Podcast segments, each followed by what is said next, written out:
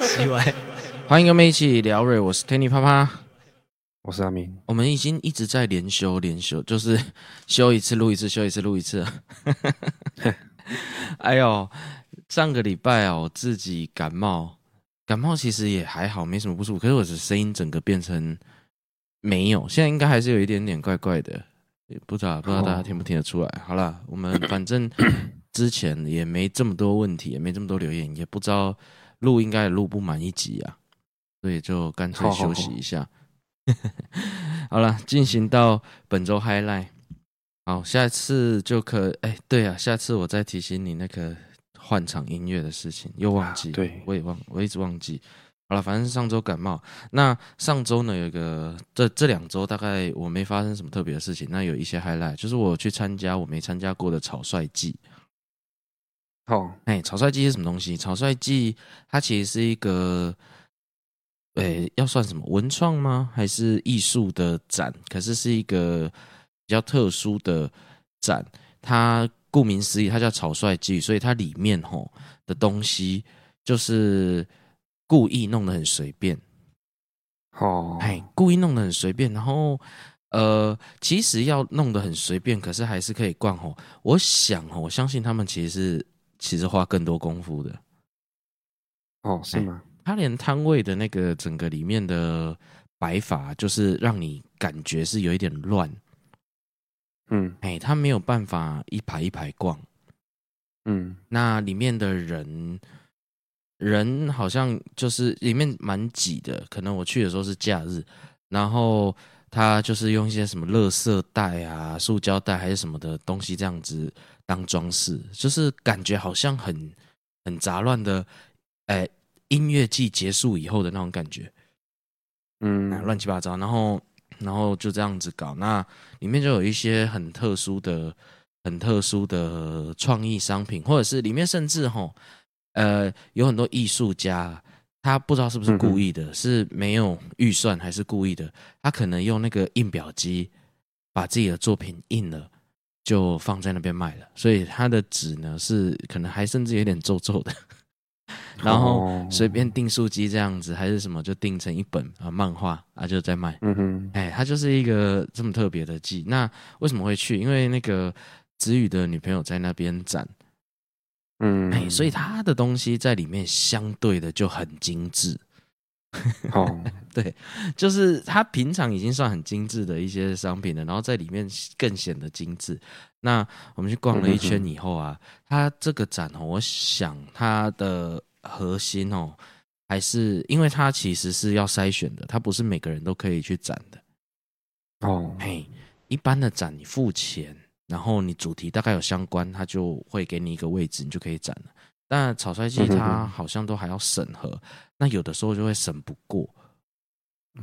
有一些艺术家怎么就会审不过？他可能太可爱的还是什么的，可能他不会太多人进去。然后里面有各种奇怪的摊位啊，像有一摊就是除毛的。这跟艺术好像也没什么相关，还是除毛是一种艺术。那反正它就是一个费用嘛，然后在那边撕那个蜜蜡，拔那个蜜蜡。那它号称就是你同行的友人帮你撕的话，可以折100块。可想而知，你的朋友既然不是专业的，他撕起来可能特别痛嘛。这可能就是他要的效果这样子。那里面东西不算贵。当然，你听我那个形容，很多东西当然就不会贵嘛。对，那个他门票收比较高，但是里面卖的东西就相对不会那么贵，所以他的感觉应该是他跟这些摆摊的人没有收那么多，可是他要审核，那他让那个来参观的人当主要的付费，因为现在很多展览其实就是很便宜的门票，或者是很多免费的门票，或者甚至整个展是免费的，然后他跟这些来摆摊的人收比较高的租金。那其实如果你是比较小的创作者啊，还是比较小的店啊什么的啊，反而你去很多人会是负的，你知道吗？有一些展览是这种特性的，就是你去摆展都会亏钱的，但是为了增加曝光度嘛，什么有些展他就还是会去啊。那它里面就是这样子一个氛围啦，哎，很多印打火机的啦，打火机的商品啦，然后那些很特殊，我说像 A4 这样子随便印印自己裁一裁，你看起来就很手工这样。嗯，哦，那我感觉里面的消费力算是高的。哦，是吗？对，消费力算是高的，因为大家要付费都是买那个点子，像他有子玉有推荐一个摊位，他就是那一种可能自己的影音创作人他们拍的电影嘛，小小的嘛，嗯，嘿，那你买作品以后，因为现在大部分的人其实家里都没有可以播放的器具，因为现在大家都看串流嘛，嗯，所以你就算买那个 CD， 其实你要看的时候可能是扫 QR code 去看这样子。好，意思是说，其实它甚至是就是放在公开的网络上了，所以其实我后来看了一下，其实你没有花钱买，好像也看得到，哦，对不对？如果这样讲，其实你没花钱买，其实应该也是看得到，因为它是放在一个 QR code 嘛，嗯，哎呀，所以其实是大家看到，可是，大家还是会买，哦，还是买，对，所以他们那一种买法就比较像你真的是支持这个艺术，就算不收费我都愿意付费那种感觉，所以也不难想象说，难怪他是要审核的，因为他就是要符合一个里面的氛围，然后要真的有一些艺术性这样子，哦，蛮有趣的啊。你如果是小牌的创作者的话，有机会的话，那你的创作那边的人会买单啊，蛮好玩的哦。很多人去吗？我去的时候超挤的，挤到一个不行，然后它又摆得乱，有一些廊道小，有一些廊道大，就是有一些像那个中横一样，它是没办法会车的。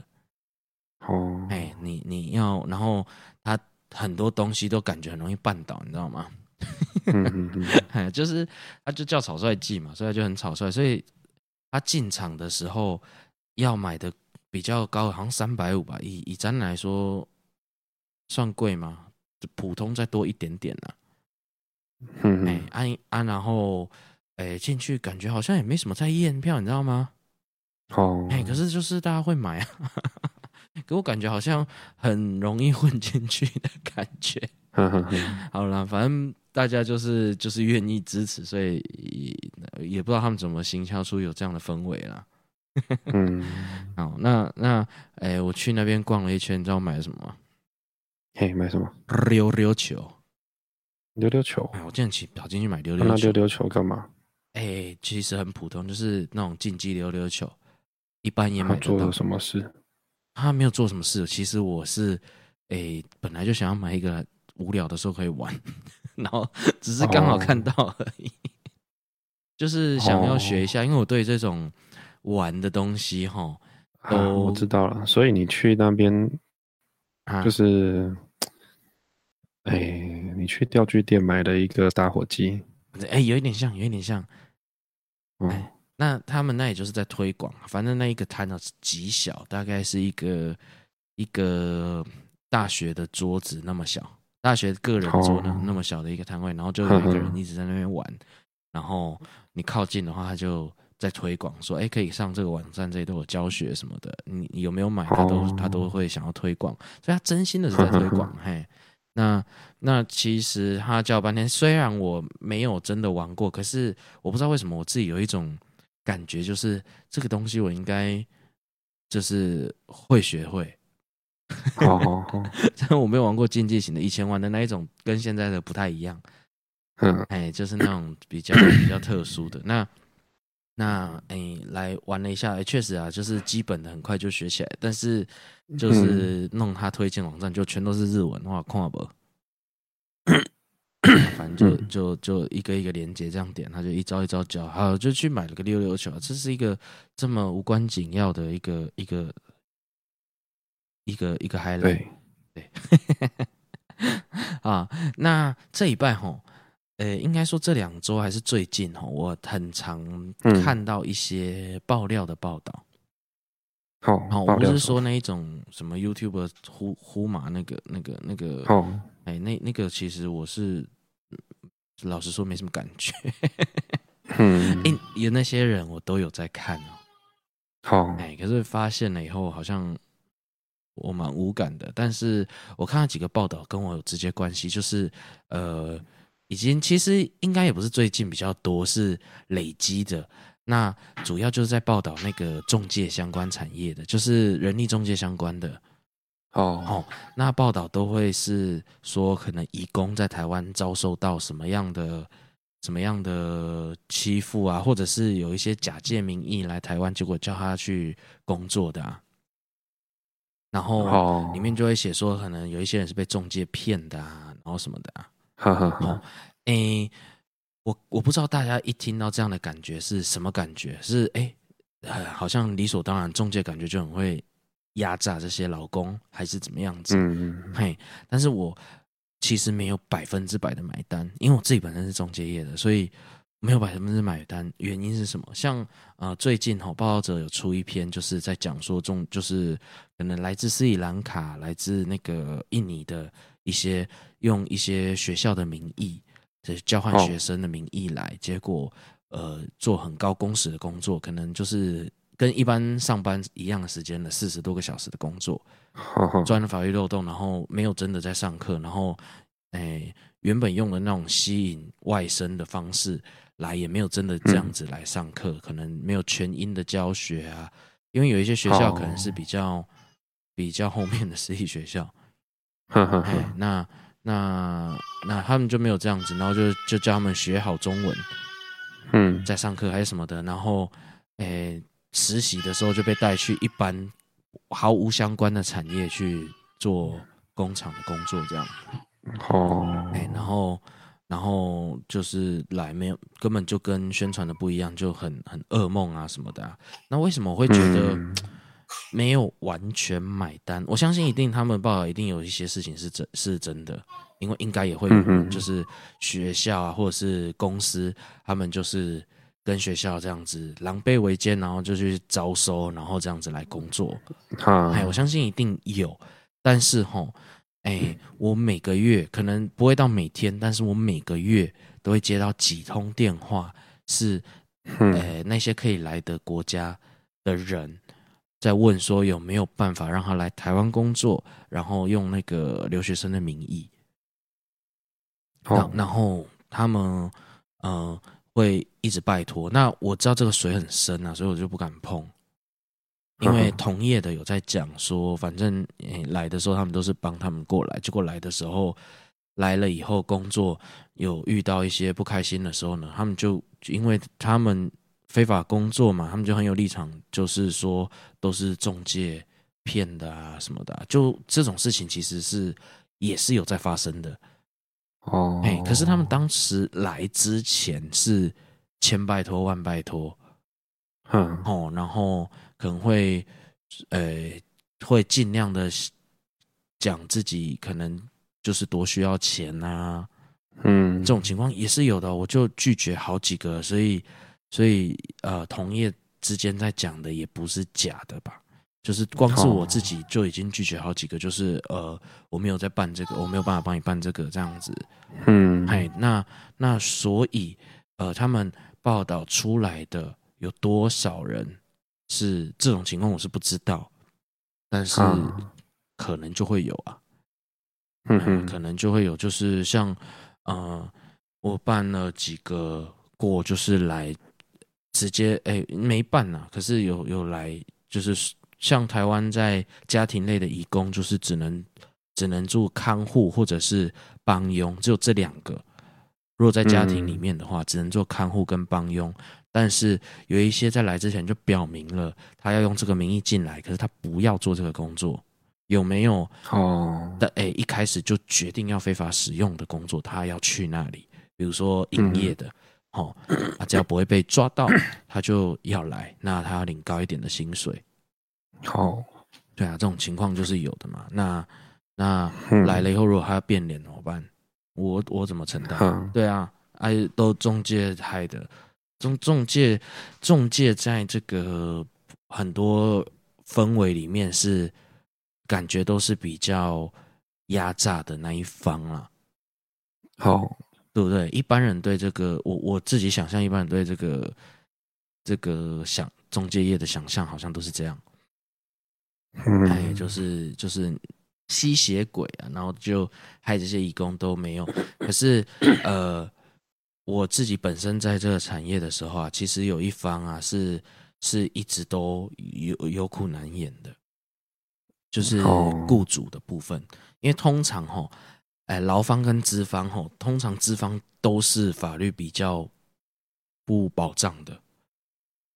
好，一般的公司这样合理嘛？劳方很多，然后他们又是拿钱的，所以会比较弱势的感觉。但是，他这个在家庭帮佣啊，或者是看护这一块，会比较不一样的是，其实大部分的人，他虽然是资方，可是他们也只有请这一个人，对不对？他也不是专业的劳方嘛。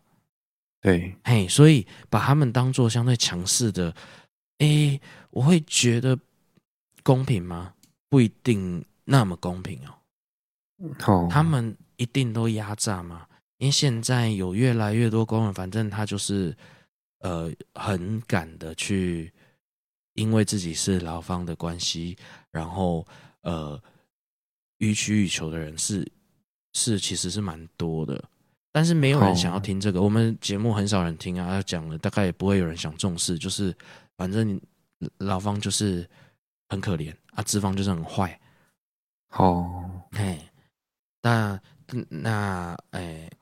在台湾算是整个亚洲，包含一些很先进的什么香港啊、韩国啊，这几个台湾啊，在给这些移工的薪资上面已经算是偏高的了。像你说还有人出来说怎么样，就会说就是雇主对他不好嘛，我相信也是有啦，因为我也不是，我是说的是什么，比如说就是说工作很长啊，然后加班很多啊，可是其实加班我这样听，有人说话吗？有啊，就是大家都会帮劳方讲，然后劳方的相关的规定就越来越多啊。大家是谁啊？大家是谁？网友啊，或者是政治人物啊，通常都是帮劳方在争取权益的嘛，那就会一直改规则。他们其实对，其实这种东西选举前看一看就好了。不是啊，问题是改了就真的改啊。然后就是啊，他根本就是在那边炒新闻，好不好？哪一个政治人物自己家里没有啊？少在那边讲那些543。对啊，那大概，而且为什么要帮着外国人讲话？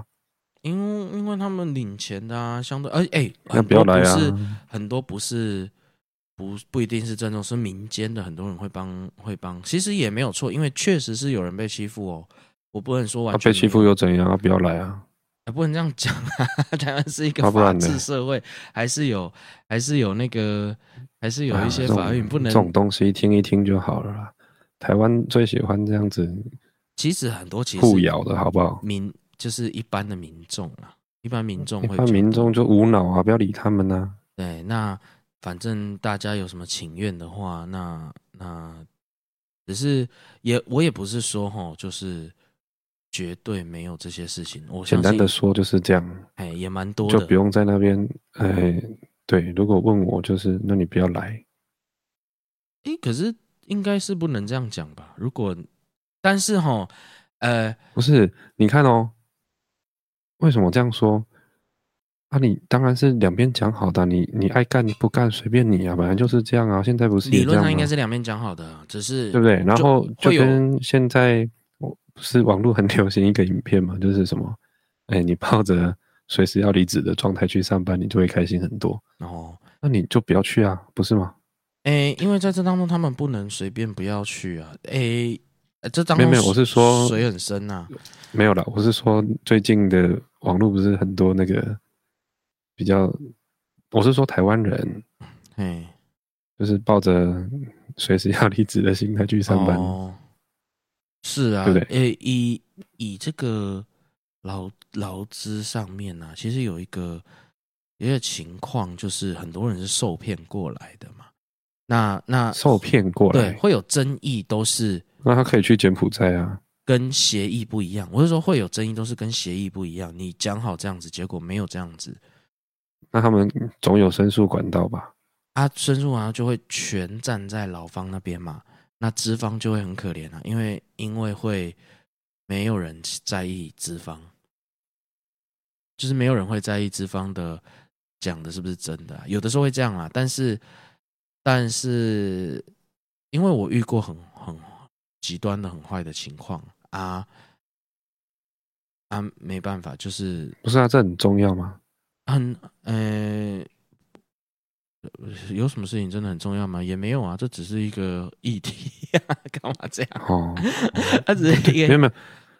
我的意思是说，这议题实在是这议没有。我的意思是说，我在这边呢，帮这些大家看完的相关的状况以后，平反一下，就是不全部都只有资方是那么坏的，大部分也蛮多资方的，其实也都好好的，没有那么可怕了，哎，没有那么压榨。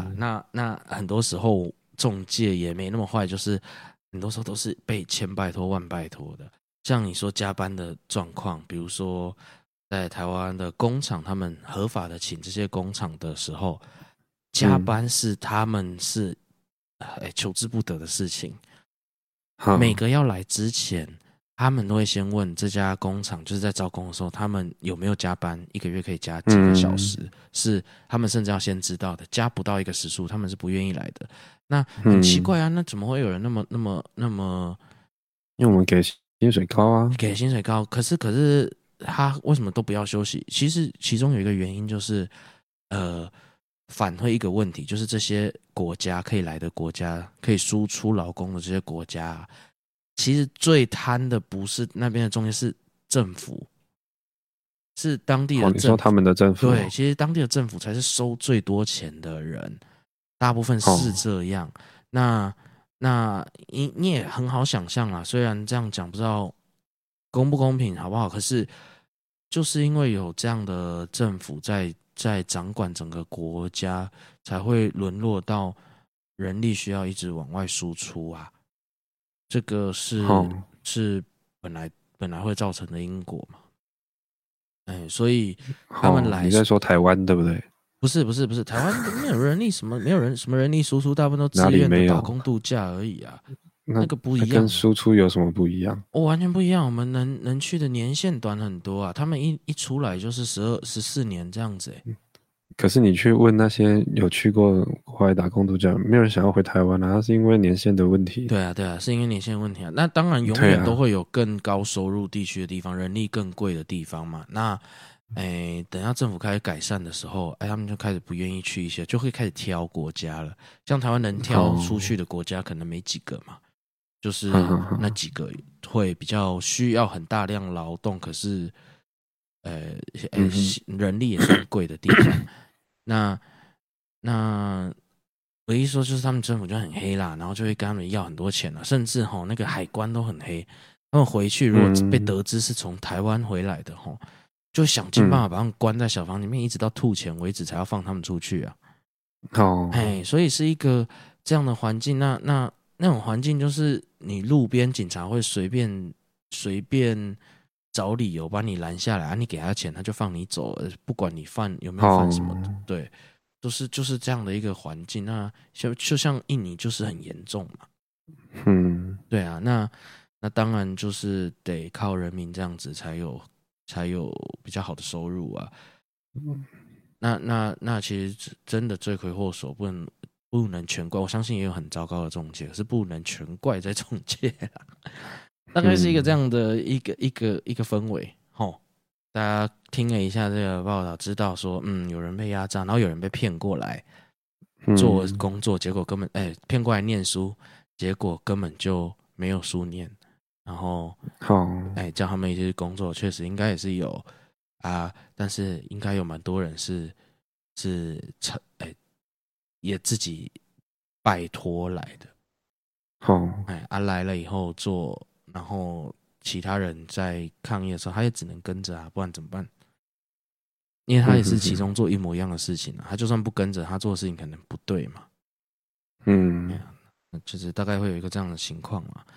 那现在大家要请就会很多顾虑。你看我们这一代就开始三明治时代，就是上有老下有小，然后有一些人他压力就很大，又要顾上面要顾下面，然后就会需要有帮手。那帮手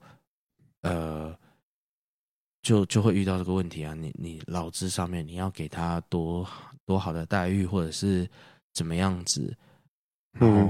通常家庭的问题是这样子，其实两边感情好其实好像都不太会遇到什么问题。遇到问题就是感情不太好。会一直，因为确实我遇到也是蛮多传统一点的家庭他觉得来反正你就是佣人啊，他不愿意多付钱，可是他就是一直叫你，他一直看不惯你闲下来，你就是不能没有事这样子，就看到你在休息，就浑身不对劲。这种家庭也是有很传统的，就是我花钱请他来啊，在那边给我什么事都不做，他没有什么事都不做，他能做工作不多，不是全部啦，不是你全部家里的工作，他有规定的，感情好有时候他们就会互相帮忙，可是你要用这种方式的话，那感情他也不会好，他就会想要照规定我就只做这些。大概是一个这个情况啊。我们来念那个本周的这一阵子的一些我看到的奇怪的新闻。意大利有一只那个狮子从马戏团逃跑，然后在罗马附近一个小镇闲晃，就是一只狮子在小镇里面这样走来走去的。结果很多人就拍，就在那里拍。其实我如果遇到远远的话，我可能说不定也会拍。太稀有，一只猫咪那么大只，然后在那边跑来跑去的，然后东玩西玩的。那大家就觉得好恐怖。那既然是意大利嘛，所以很多很多的上面影片都会听到很多妈妈咪呀。就这样子，一只狮子跑出来。我之前去动物园看到狮子的时候就是有发现狮子的很多习性跟家猫是一模一样的嘛。它会做的事情是跟家猫是很像的。那家猫会有一些逗猫棒啊什么，我看到狮子在玩的是一颗球，然后用铁链拴着的。哇，力道很大。据说狮子的一掌这样呼下去是可以把一个成年男子的头骨打碎的。所以大家应该也是蛮害怕的。照他这个力道，你躲在车上不知道有没有用。大概不会来。我在车上有用啊。他也不会咬坏车子，可是他不会没事去攻击车子啊。因为狮子通常是一群的，然后他们会比较敢去猎食。如果一只的话，应该是还好，他可能也觉得外面蛮可怕的，可是他一直跳到屋顶啊，跳到哪里就是。跳来跳去，就像猫在玩一样啊。所以这阵子去罗马也遇不到了，因为应该已经被抓走了。那就去竞技场里面就好了。那个，接下来是有一个美国人，他是住在美国，美国加州的一个富人叫辛恩，可是他其实是一个多伦多人，所以是加拿大的，跑去美国住的。那他女儿就是突发奇想的在问他说可不可以像那个什么直播主一样啊，在身体里面植入晶片来解锁电脑啊。那他就想说那来试试看，所以呢他就开始自我植入一些科技的东西，然后无法自拔。现在全身大概有52个植入物，里面包含他身上其实有磁性，然后可以打电话，他手举起来可以打电话，很未来然后可以操控东西，可以当一些遥控器。我不知道这需要电吗？还是微电流就可以了？因为有些东西微电流是可以的，那可能身体发出的讯号是够的，我也不知道。反正它植入一大堆，所以它现在是有一点像个万磁王，还是一个未来人一样。妈妈她因为女儿的天马行空的话，然后自己现在变成一个生化人了。好酷！他手可以直接这样讲电话，SIM 卡放在里面。是吗？没办法，还是 eSIM， 因为现在可以用 eSIM。然后他的手肘，那附近手臂，手肘的里面另一侧叫什么我也不知道。那边是有磁性的，手掌也有磁性。那有一些有像他左手的手掌 还有一个遥控器是开他家的门的，为了开他家的门植入一个晶片，然后右手是电话。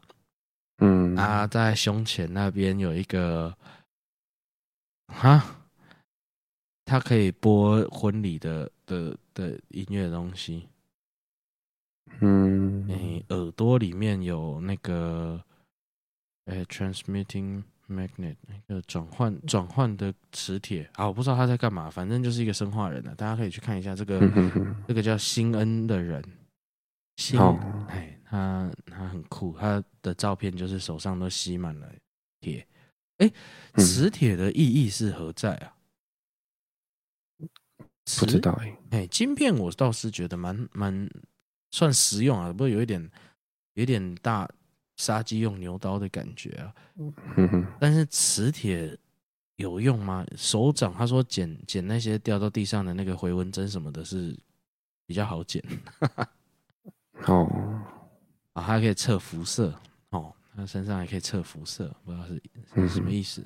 大概有一个这么特殊的一个生化人，那一样是美国。接下来有一个凯撒琳的名字蛮常见的他发现自己的那个老公不对劲啊，老公送外送，可是不对劲啊，在那个美国的爱达荷州那不对劲，他就开始在查，然后就发现她老公可能报备的跟讲说他在的位置跟前一天讲的不一样啊什么的，就是。诸多疑点，反正女生就是第六感很准嘛，她都可以知道说哪里不对劲，反正有不对劲他们就会发现。结果她开始在查的时候发现了这个外遇的对象是她的母亲。没想到她跟她母亲就是越走越近，一开始是很生疏尴尬的，到后来变得热情了呢。然后那就跟她母亲开始就是好上了。那外送的时候还会载着他这样子跑结果他们就是闹翻了以后这个女生的爸爸竟然就是也没有怎么样，就是等后来这个男的跟这个就他们离婚了嘛，然后那母亲马上就搬去他家住那等到住完分手了，他就被赶出去了，妈妈又被赶出去以后。他爸爸又接受他了，他妈妈哇，这也是一个蛮神奇的。然后他们呢，竟然这一家人这个爸爸妈妈都比较多的怪罪是在这个女儿上面结论就是说她是个糟糕的女儿和糟糕的妻子，所以这场婚外情才会发生。这家人的感情是很奇妙的，他们是完全不支持这个自己的女儿，连这个老婆外遇的老爸爸都帮这个叫外人外人来讲话，我就觉得很神奇，这到底是什么情况？这个女儿真的有这么糟糕吗？糟糕！到底要什么情况下才会发生这种事？还是这家的家庭教育又是很特殊？我也不知道。好，那反正这个女的现在就很难再相信感情了嘛，她两个最爱的人这样子这是一个很特殊的。好，接下来都是中国新闻我快速来念一下，看到几个中国新闻，这个有一点悲剧，可是我不知道为什么我就有一点想笑。好笑吗？对，就是在中国黑龙江的肇东省，这个是肇事的肇东省，有一名66岁男子，他是在养猪的那他有一天在喂猪的时候呢，因为脑溢血的关系就昏倒了。等他就是被发现，然后送去医院的时候呢，他的下体已经全部被吃完了。是只吃下体吗？他是有救活，虽然这是一个悲剧，可是这个太离奇了。我知道猪。应该力气很大，然后杂食性的，反正什么都吃。只是下体是什么意思？而且就是被吃完了，就是空的，那边变空的。哎，这就是让我很奇怪，是他如果有，甚至他应该是不会是裸体去喂嘛？对，哎呀、啊。那其他地方没有被吃吗？还是他没有想，因为下体太震撼了，所以只写下体。好、哎，只是这种情况啊，我一直都觉得很神奇，是为什么没有，就是不会失血过多死掉，就是后来是救的回来的，因为，对啊，当他到院的时候，中风，生殖器又不见，大量失血昏迷，竟然都还是救的回来。哦，哎，有一些像以前那个遇到，就是听到那种新闻，就是什么老婆趁老公睡觉的时候把它剪掉啊，因为他外遇这样子，这个真的救得回来哦！我一直以为失血就是会来不及，然后很多时候是喝醉，对不对？哎呀，怎么有办法哦？可是现在医学是真的是蛮神奇的。整组被吃掉，让我觉得好还可以活过来。对啊，你要把我们做成香肠，我们就把你香肠吃掉，那种感觉。哦，大概是一个这个故事。那再来也是中国的新闻。中国呢有一个张楠跟刘姓的女生哦，他们在联谊活动认识。那一见钟情，然后就互留联络方式，那聊了1个月以后就开始交往，最后交往2年后就决定要结婚嘛。那这个刘女呢，在筹备婚礼的时候呢，意外发现呢，她这个未婚夫啊，跟她的姐妹们几个闺蜜啊，都曾经有过一段情，就是以前都交往过啊。但是因为他们就因为也都过了嘛，他们还是很好，所以她还是就是要结婚嘛，只是她就把这些闺蜜们本来就跟她很好了，都找来当伴娘。所以当那个新郎开门进去的时候，就看到一字排开，全部的伴娘都是她的前女友。全部伴娘一吓到，马上当场道歉。可是他们也不是这个用意，他们只是想要有点整她这样子啊。好。看来这个男生当男朋友的时候，应该他也没有当得很烂，也不是一个很渣的人，要不然这些人不会想要，就是不会是用这么开玩笑的方式在做这件事情，大概是会真的会报仇，可是感觉也是没有，他们好像就觉得就是来笑一笑这样，来笑他一下这样而已。然后大概是一个这种故事啦。不知道如果是我遇到的话，这那一天很难过还是会吗？可能不会啦，可是就会觉得乱尴尬一把的。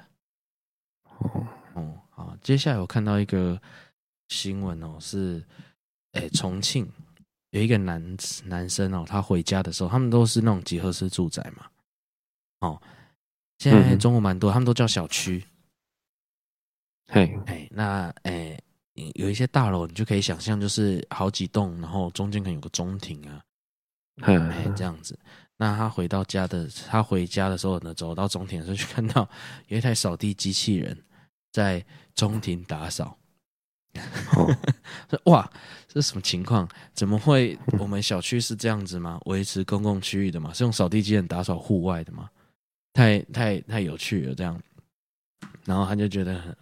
他就觉得很蠢嘛，然后他就回家，那他家住27楼，一回家的时候呢，发现呢，楼下那台好像自己家里的，他家里的扫地机器人不知道为什么的从家里，然后还坐电梯，然后到1楼开始打扫中庭。他就很气啊，他就又好气又好笑的。后来看那个监视器哦，发现是他家的猫开的门。他家猫开门哦，把那个扫地机器人放出去，可是还是不知道怎么搭电梯到1楼的，然后就开始打扫公共区当资深了。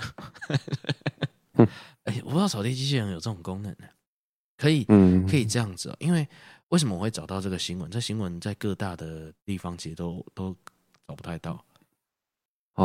因为它真的是很无聊的小新闻。可是是因为吼，我就是那天在想说，如果是一栋透天的话，那你现在大家都有扫地机器人，难道你一层就要一台吗？因为有一些透天它很瘦，它比较高，可是它其实瘦瘦的。那每层我都买一台的话，也太贵了吧？好一点的很贵嘛，还是要买差的好几台，还是怎么样？那我就在看，有没有扫地机器人是聪明到它是可以坐电梯的？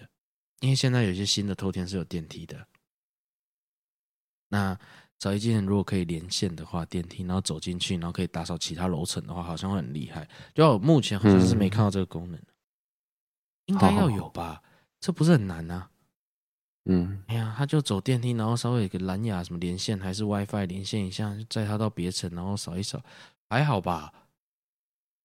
不是啊，我是觉得做得到啦，是怎么没有厂商要出嘞？因为好，对啊，因为还是需求量不会很高，可能是不会很高啦。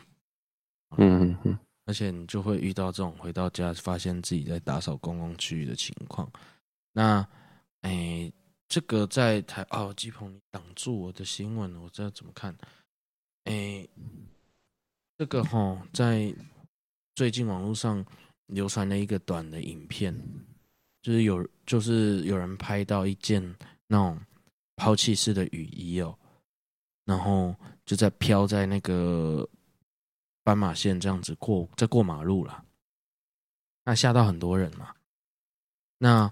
后来发现他是有人在里面放那个气球，放在头那边，然后是有人在拉的。后来那个人就被开单了，所以不要这样子去恶作剧，就是而且蛮危险的，在走路这样在马路上这样子搞是很危险的。只是那个影片就是大家不知道有没有看过，就是这阵子的一个新闻，大概是这样子。好，那我们本周看到的无聊新闻。就到这边，真的是蛮好笑的。好，那有什么感想？养猪要小心。好，我们赶快进入我们的有什么问题啊？好，第一个有什么问题？有人在问 Dcard 上面有一个文章啊，就是他在形容，就是他在外面的时候呢，公共场合，然后大家一堆人在排队的时候，看到有一对情侣，然后。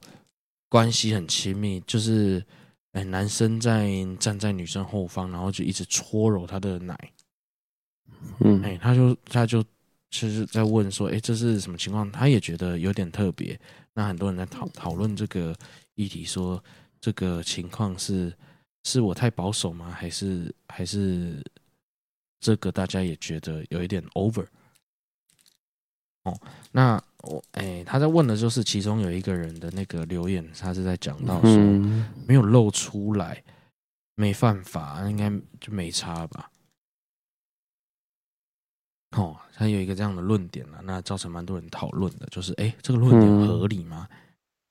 那我的论点啊，这一题认真回答好了，我不知道这个要怎么搞笑，可是我自己的想象就是所有的这种粗话啊、脏话啊，然后它有一个分界点，为什么把它定义成脏话，或者是比较偏不礼貌的话？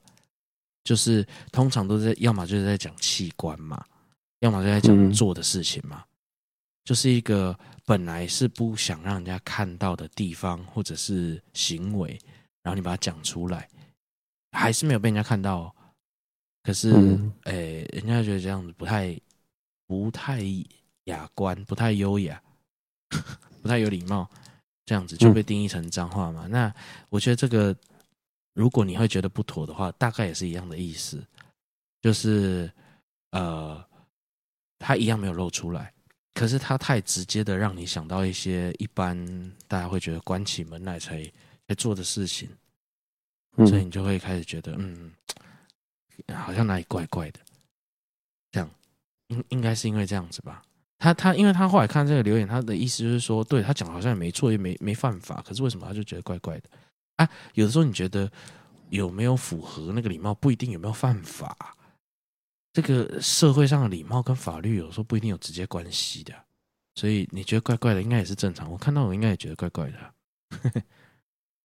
就是会觉得欸不太雅观这样子，虽然他好像、这样算不算犯法不晓得，不算吧，我不知道欸，这样搓揉在公共场，然后两个都无所谓，就是很热情的展现他们的互动，很亲密的互动这样子、可能没有妨害风化嘛？妨害风化一定要露出来嘛？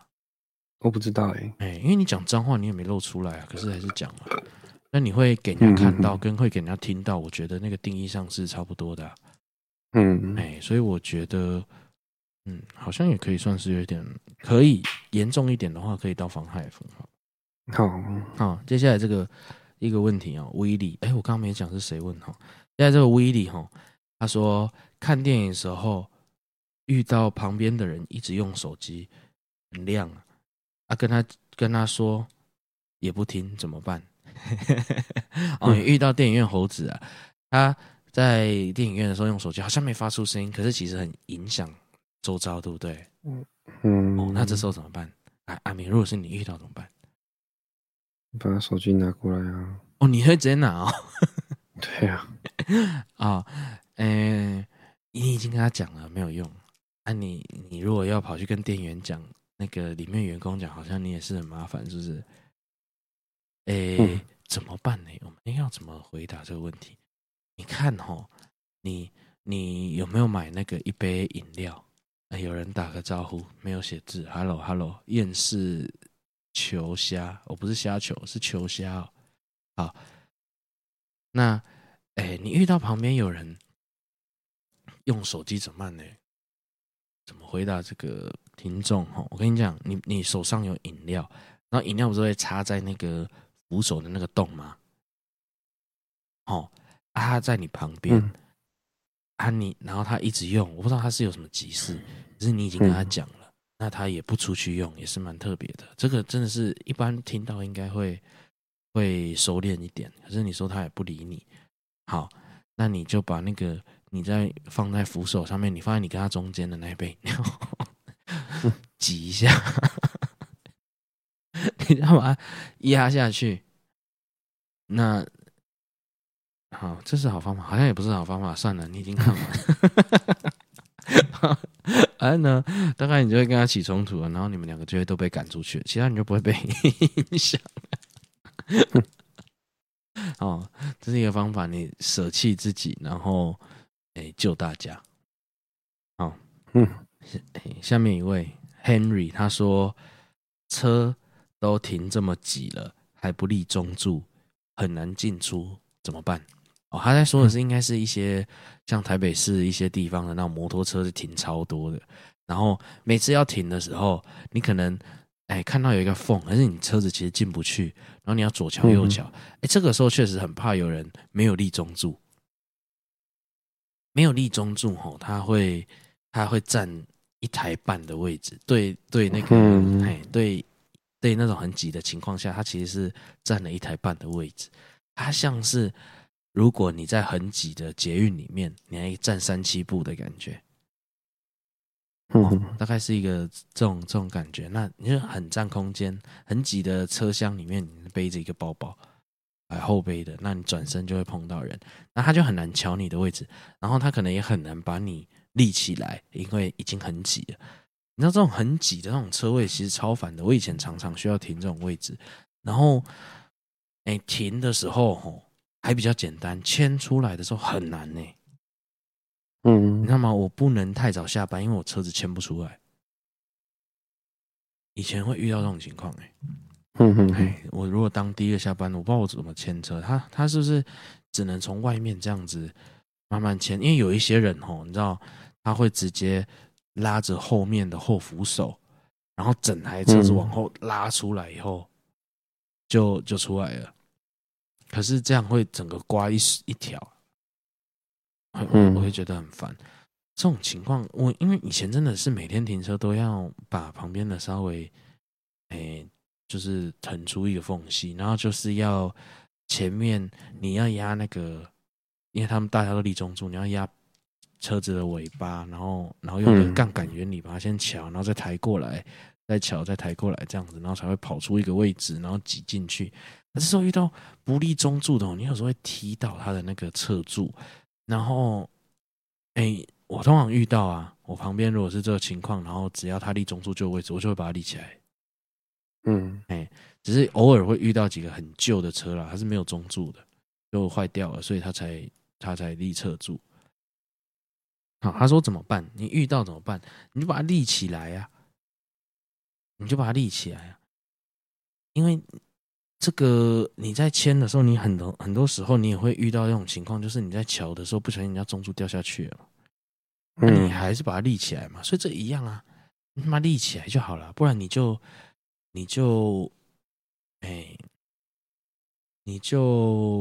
其实大家如果都侧住这样子一片也还好。其实之前有人会遇到一个问题就是有一些人他车子太重，他其实真的立不起来，他就是他骑的车比可能跟他的体重的比例太悬殊，他就真的立不起来。有些女生啊，她骑的车比较大台，她真的立不起来，你就把它立起来，你就把它立起来。其实我甚至觉得，在这种停车的情况啊，大家是不是干脆不要锁龙头？不知道大家愿不愿意这么做？可是不锁龙头的话，大家好瞧很多那个车子真的是好瞧很多，可是好像目前没有这个氛围啊。然后你写个纸条跟他讲。你可不可以立中柱？好，那下一个问题Laura 她说衣服已经堆积如山了，可是最近一直下雨，它只要一晾就会喷湿，怎么办？她不能洗衣服啊，她衣服已经堆很多了，可是一直下雨，她没办法洗。你一定要没下雨的时候洗吗？那你住在哪？大部分的时间都在下雨吧？整个台北有没有一半啊？可能没有到一半啊，可是还蛮长是连续一直下的我跟你讲怎么办啊？你就直接把衣服吊在上面，然后洗衣精或洗衣粉直接撒在衣服上，然后你晚上回来的时候衣服就洗好了。衣服洗好还是不会干，对不对？那你就拿去脱水后拿到室内除湿这样子。好不好？你就这么做，你就直接把洗衣粉撒在干的衣服上面，然后放一下，晚上它就洗好了。好，接下来下一位，那个一个 Tiffany， 她说那天停车的时候刮到我老公的爱车，我该怎么告诉他？家庭革命，你刮到了，你还没讲吗？他发现了没？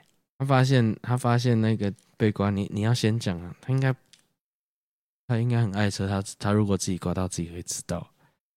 怎么讲啊？他怎么讲才比较好？他把老公停车时刮到车，哇！你没写刮到哪？刮到便宜的地方还是贵的地方啊？刮到塑胶的地方还是铁的地方？你这个要讲啊！你看，你如果刮到门，哇，那就严重了嘛。刮叶子板有一点严重啊，你刮到前后保杆就还好啊，比较便宜啊。你是刮到哪里？好，怎么讲？要怎么建议？她要怎么跟她老公讲？说，我刮到你的车，你刮到哪会决定要怎么讲不负责任讲法。你出去，你赶快哭，说啊，我被人家撞到了。那个人跑掉了不鼓励说谎啊，婚姻还是要建立在两个人彼此信任的基础上面。老实跟他讲，比如说你是刮到墙壁的话，就说那个墙壁在动。如果刮到旁边的车的话，那严重性可能又不一样了，你甚至还要赔到另一边去。可是他说的刮到会不会是他们两个各有一台？他说不定是骑摩托车或开另一台车去刮到老公的车也有可能你讲的没有清楚，我不知道你的情况。好，那你就晚上让他开心，男生很好满足的。好，就这样子吧。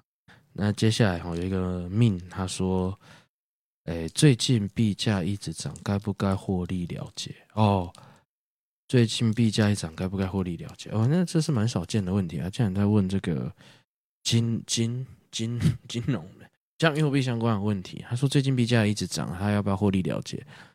哇，这怎么回答？要不要获利了结？我让你获利多少啊？我让你从什么时候开始蹲的啊？啊现在到这里你要怎么样？